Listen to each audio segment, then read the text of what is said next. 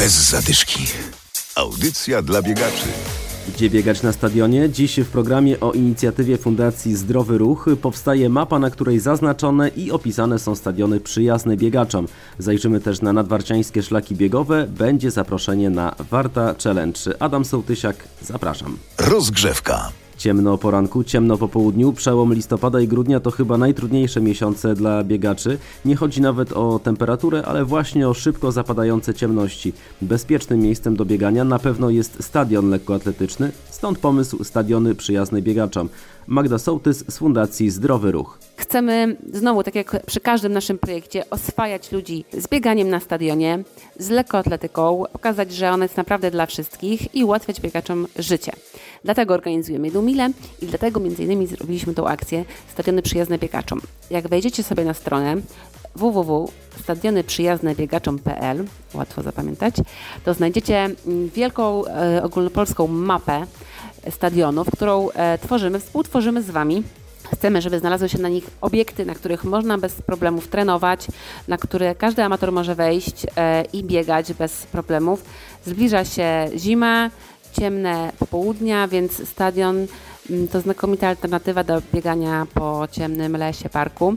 Tym bardziej Was zachęcam, żeby wejść na stronę i zobaczyć, gdzie można trenować, gdzie to jest przyjemne, gdzie jest oświetlony stadion, gdzie jest szatnia. Wszystko to znajdziecie na mapie, wszystkie informacje o stadionach w całej Polsce. Gdziekolwiek nie będziecie e, na wakacjach delegacji, możecie tam sobie zawsze zerknąć i sprawdzić, gdzie warto pobiegać. W bazie jest na razie ponad setka stadionów, mówi koordynatorka akcji Paulina Kalinowska. Każdy stadion ma kartę obiektu, na którym e, znajduje się oczywiście zdjęcie i takie funkcjonalne informacje niezbędne dla biegaczy. E, czyli godziny otwarcia stadionu, dostępność, cennik, ilość torów, nawierzchnia, dostęp do parkingu, toalet, szatni, wszystko co biegacz potrzebuje, żeby zrealizować trening. Także w jednym miejscu znajdziecie wszystkie dostępne informacje, e, ale także jest drugi bardzo ważny aspekt edukacyjny. Na naszej stronie są plany treningowe, e, informacje takie edukacyjne o zachowaniu na stadionie, informacje dietetyczne, psychologiczne, e, także też kompleksowo podchodzimy do całego projektu, więc biegacz, który wejdzie sobie na naszą stronę, może naprawdę zasięgnąć szeregu informacji. Cały projekt jest finansowany przez Ministerstwo Sportu i Turystyki. Zachęcamy do uczestnictwa w tej akcji społecznej i dodania stadionu.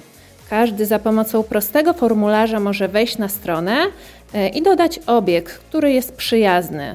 W przyszłym roku planujemy e, rozwijać projekt. Będzie możliwość oceny i gwiazdkowania stadionów i planujemy wybrać obiekt najbardziej przyjazny w Polsce dla biegaczy. Zajrzyjcie na stronę i sprawdźcie, czy stadion w Waszej okolicy jest już na mapie. Bez zadyszki. Ze stadionu przenosimy się do lasu, a dokładnie nad Wartę. 10 grudnia odbędzie się drugi bieg z cyklu Warta Challenge. Zaprasza organizator Krzysztof Pilarski. Uznajemy, że to jest jedna z najpiękniejszych tras biegowych w Polsce, bo ci nowi uczestnicy, którzy startują po raz pierwszy, biegając na metę, są zachwyceni tą trasą, chwalą trasę, chwalą przy okazji oznaczenie, z którego też słyniemy. Mamy swoje know-how znakujące więc zdecydowanie dla tych, którzy lubią tak zwaną zieloną bieżnię, kontakt z lasem, kontakt z naturą, charakterystycznych i wartościowych cech tej trasy leśnej jest kilka.